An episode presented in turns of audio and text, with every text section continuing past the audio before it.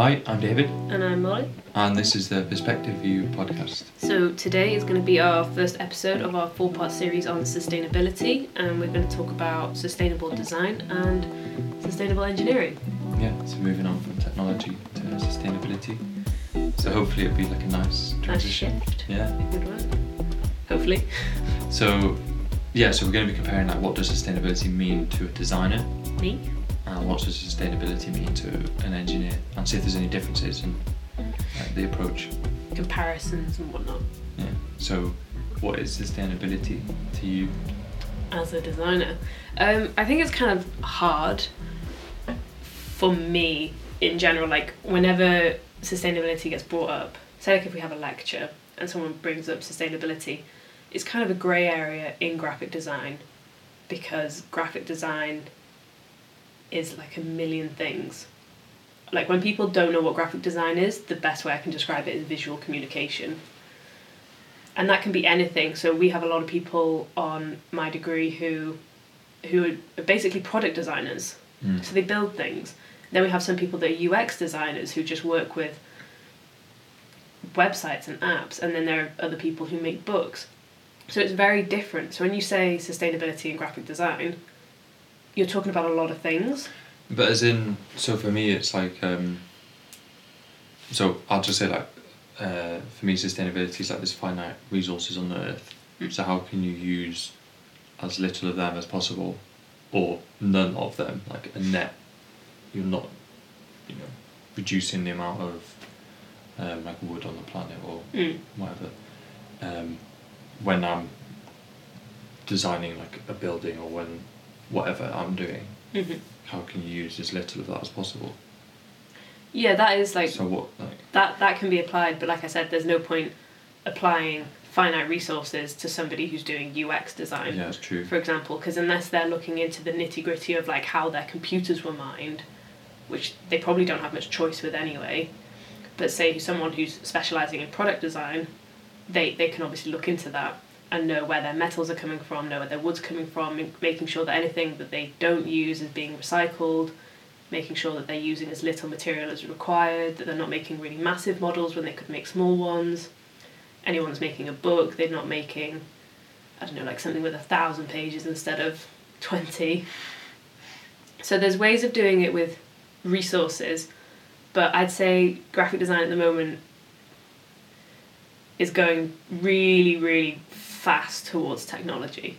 Like, that I think tutors can't even like keep up with how fast we're heading towards technology. Hmm. So there's very print-based design, which was just a waste of ink, which was just a waste of paper, and now there's computer-based design, which is I don't know, not sustainable because of the amount of energy it uses. So there's two different ways of doing it with graphics where you have to be wary of the material side and then you have to be wary of the electronical side of it. But like um, oh okay. So I thought maybe it'd be more in like communicating. Like that. I think communicating. I don't know. So like, so when when I'm, as in, I was thinking like the designer's role. Say if you're designing packaging, Mm. it's to communicate what is inside the packaging, and to be like something that the consumer would pick up off the I shelf, think- that kind of thing. So if if you're, you know, designing something. Like some packaging, for example, like I said, for something sustainable, mm. are you trying to communicate the sustainability of it, or That's kind of yeah, you definitely like something being sustainable will definitely sell now. Say say if you did that twenty years ago, nobody would care. Nobody would look at that packet and be like, "Oh, it's sustainable, it's recyclable." Nobody would care. So it's a big mm. selling point now, but also packaging in itself is becoming something that's becoming less and less required. It's it's kind of like you can't advertise that like this is sustainable. Well, actually, you didn't need it in the first place. Why have a recyclable piece of packaging when you could have no packaging, at all? It's like the supermarkets getting rid of fruit and veg packaging now because it's just not necessary. Lidl still got it. Lidl has still got it. Terrible. But um, the de- sustainability with the designer is more about them being consciously aware of what is needed. So if a client goes up to them and says, you know, we sell tomatoes, for example, could you make us packaging that is sustainable, that reaches out to our customers, that shows our brand identity, our values, etc., etc. It's then more up to the designer to say, well, actually, we don't think you need packaging. If this is what you're trying to do, we think you should do this instead, and maybe have I don't know stickers or something, just so it says an expiry date. It has the branding on it. You've got that across, rather than packaging. So it's more that the de- designer still gets the job. He's still communicating that side of it, Mm. but they're still going along with the morality of that thing becoming sustainable. So it's more the sustainability is about the designers being aware of it within their practice. But I don't know if it's the same with engineering. To me, engineering seems like a big corporate. To become sustainable, you have to go all the way up the chain just to get a recycling bin. Like that's my idea. Oh, I don't know in industry, obviously, 'cause I don't. no. But um, I think I think a lot of sustainability in engineering comes from um, like uh, what how do you say like legislation or Mm. like um, government policy kind of thing. Yeah. Um, so where there's like incentives to for a building to be sustainable, or like the company who say say for example Apple Yeah. when they you know say they're building a building I think you get like tax breaks and things if it's sustainable or doesn't use carbon or Mhm. like if the con- if the company itself is carbon neutral so there's like incentives to be sustainable I don't think they would do it So if there were no incentives, would a company not? Probably not because it just costs more money doesn't it to be sustainable Mm. but I, th- I think like as a, at heart like engineers would because I think it's like a challenge Yeah. um, which is kind of what engineering is about. It's kind of like solving problems. Yeah. So I think they would, but I think in like a context of like a a company, like an engineering company, I don't think as a unless there was like incentives there, I don't think they would be.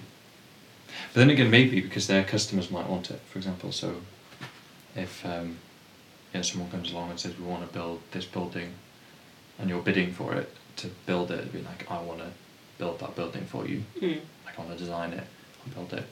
Um, then, but that's like a selling point, saying, "Oh, we've got this sustainable, uh, you know, material choice Yeah. outside, and like we're going to use this, you know, fancy like rain collecting thing um, to save the water or whatever." Then the client might be more like, "Oh, that's really cool. You know, it gives us a good brand image Yeah. that we're using this sustainable building." But yeah, that's kind of my angle on it. I think. Your angle is kind of like learning how to get a tax break. Yeah, I would say it's mostly. I would say it probably is incentive. It has a lot to do with it. Okay. I suppose like it's kind of like you can't really get that with a design company. There's no design company or agency or studio big enough to warrant a tax break. So it I can understand why a big company that's worth loads of money, whose main purpose is to get as much money as possible, wouldn't want to spend money in order to be sustainable. it. It's more that like um, I suppose it just depends who your customer is. Yeah. So like if your customers, like like a supermarket, their customers like a normal person, like normal person. So if if every person cares about sustainability, then they're gonna care about it. Yeah.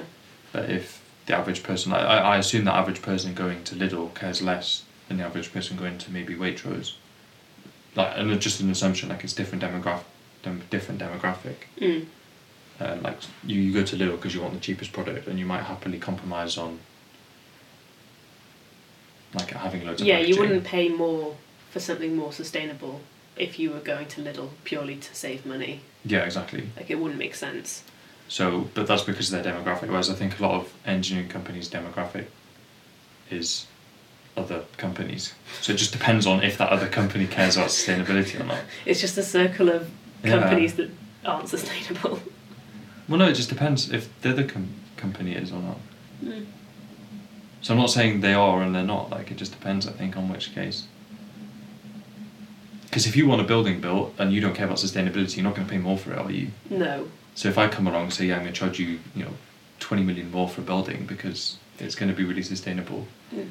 You know, that's why I think when you, because I didn't know that companies got tax breaks for being more sustainable. Well, I don't know if they do in this country or not. Oh, well, that I know they do for being um, like carbon, what's it, carbon neutral or carbon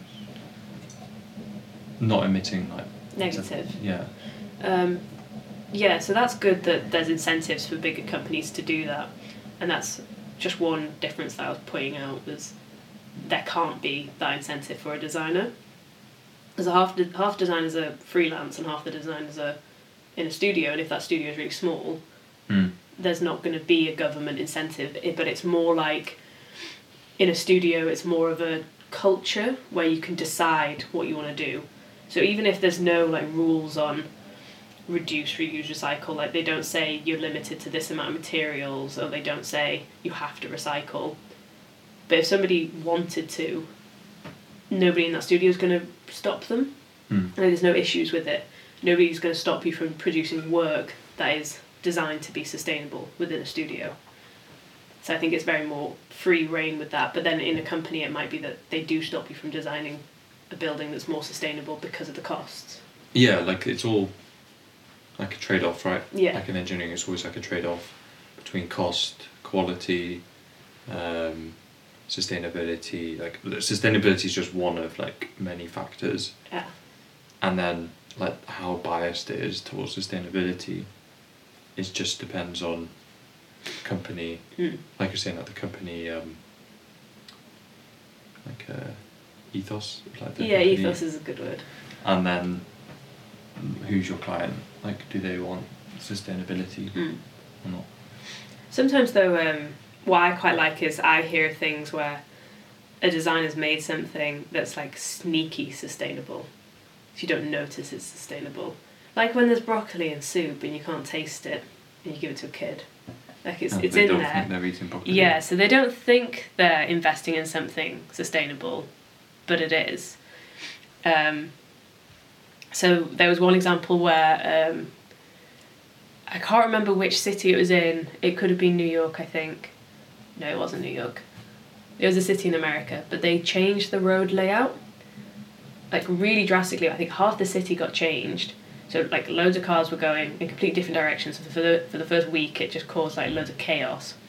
But ultimately, it made it so that you could drive across the city in like a two thirds of the time, or it reduced it by thirty percent, Yeah, I or get- whatever yeah, get fraction that is. Um, and that's just redesigning a system. So it meant that cars were on the road for a lot less time. There's no like idle cars just emitting, and it just made the city a lot more sustainable. Mm. So people definitely noticed it, obviously, in the first week because suddenly all their roads are different. But a week later, they noticed that their drive from one side to the other has been cut from like an hour to 40 minutes.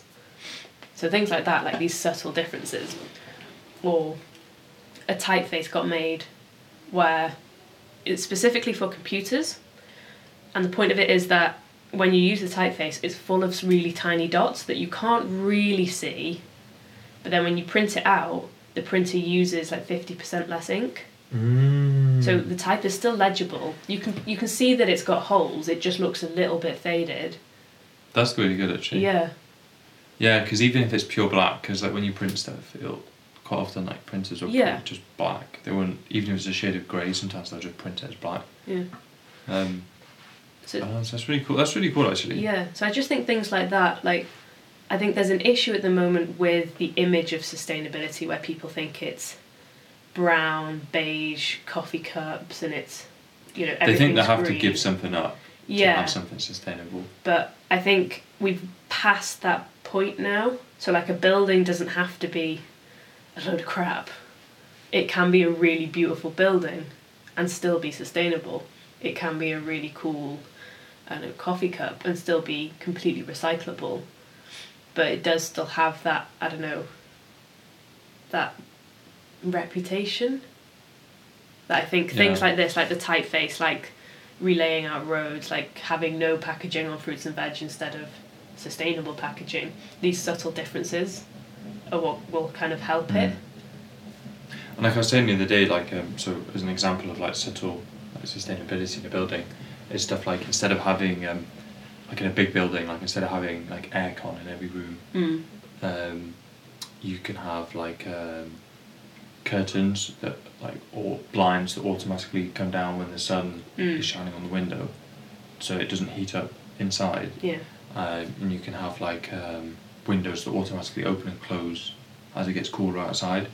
So like if it's quite hot in the building and it's cool outside, the windows will just automatically open, like all of them, Yeah. like gradually over like ten minutes. They don't all just like shoot open. Sudden gust of Yeah. wind. And that uses less energy just to open the windows Mm. than to have air conditioning. We're living in, in an age of smart buildings now. Yeah, but that's a way better way of doing it than having. Yeah. I mean, obviously, there's going to be at some point on like it's in the middle of summer. Like, there's only so much you can do with a blind, Yeah. so you might want some air Aircon. conditioning on.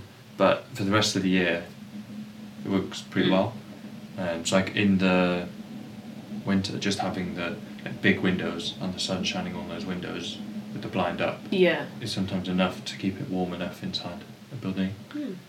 without having a heater. Because usually, like if there's windows, people, if it's a hot day, that you're not going to go up and open every single window, are you? No. People will just open the one next to them, which doesn't do much to cool it down. So stuff like that, like that subtle, it doesn't it doesn't make the building less comfortable to be in, Yeah. but it makes it way more sustainable without you but like even like, really realizing it. But there's other types of like sustainability. So I was thinking about it like there's, um, so we're talking about like um, like material and energy like sustainability. Yeah. But there's also I was thinking there's like financial st- sustainability a bit as well. In that there's no point in something not being like Viable. Yeah, Yeah, there's no point in something being so sustainable that nobody can afford it. yeah, Like You know, you need some sort of function. yeah. And I think as like an engineer, you're always thinking about like the product, like the life cycle. Mm. of a product. So it's not always just about um, when you get it in your hand, is it made out of like like can it be recycled? Like it's all there's all, you also have to consider like all going back all through like the chain of all the different processes Mm. went into building it. So like um, like a phone, like where did the so if you take an iPhone, like it's made out of um, aluminium Yeah. and you go back like where was the aluminium made how much energy was that factory using where was the aluminium like mined from how far has it been transported between those places the place it was mined from as well like how much are those people being paid and like how are they living are they living sustainably as well Mm. because maybe you're supporting them and maybe because they're in a third world country they're using like petrol to power Yeah. their houses, and then that's not sustainable. So like, you could if you take things like really far back, you probably find that almost like nothing is sustainable because there's like always one part in the chain where Yeah. there's something going on that isn't that sustainable, and it's like harming the environment or whatever, or using those materials. Mm. I mean, it's kind of funny that you're talking about life cycles and you talk about Apple, and Apple have an initiative where they can recycle phones. I, think it's just phones, but it could be that it's Macs and MacBooks and iPads and all like all of their products. But I'm not 100% sure. I know it's definitely phones, where they recycle it and sort of like check it, make sure that it's like spick and span, and then they can resell it somewhere else Yeah. or if they can't make sure that it's good enough to be resold, they'll use all the parts again. But apparently, um, even then, they don't do that. Well, it's quite a bold claim, isn't it? to- Yeah, that's what I mean. Like, ev- imagine if every single iPhone.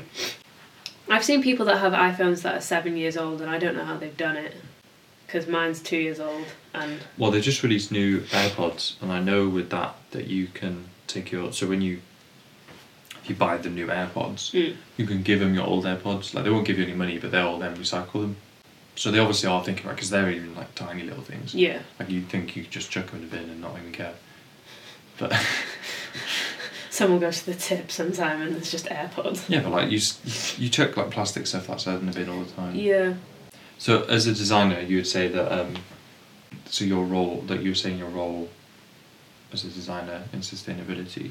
the role is to like keep it in mind because the issue is, is a lot like um, like a building company you if a client doesn't really care about sustainability it's a hard sell Yeah. if the client does it's an easy sell So it's about knowing what boundaries you can kind of push a bit. That's kind of the issue. Is sustainability at the moment is a problem.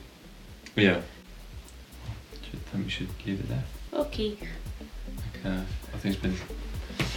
Don't want We both have sore throats as well. Yeah, yeah. It's been. A very Been a monotonous. week. Uh, uh, uh. Yeah. I'm also very tired. To be honest. Okay, so our next podcast will also be up within the theme of sustainability in two weeks' time, and we're going to focus on mobile phones. Yeah. So it should be quite interesting. Maybe Briefly more mentioning of Apple. Maybe. There's a, there's a few brands of phones we could There's just mention. a there's few. there's a few, I believe. Apple's only one of. Is it? I thought Apple was the only phone manufacturer these days. Bye. Bye.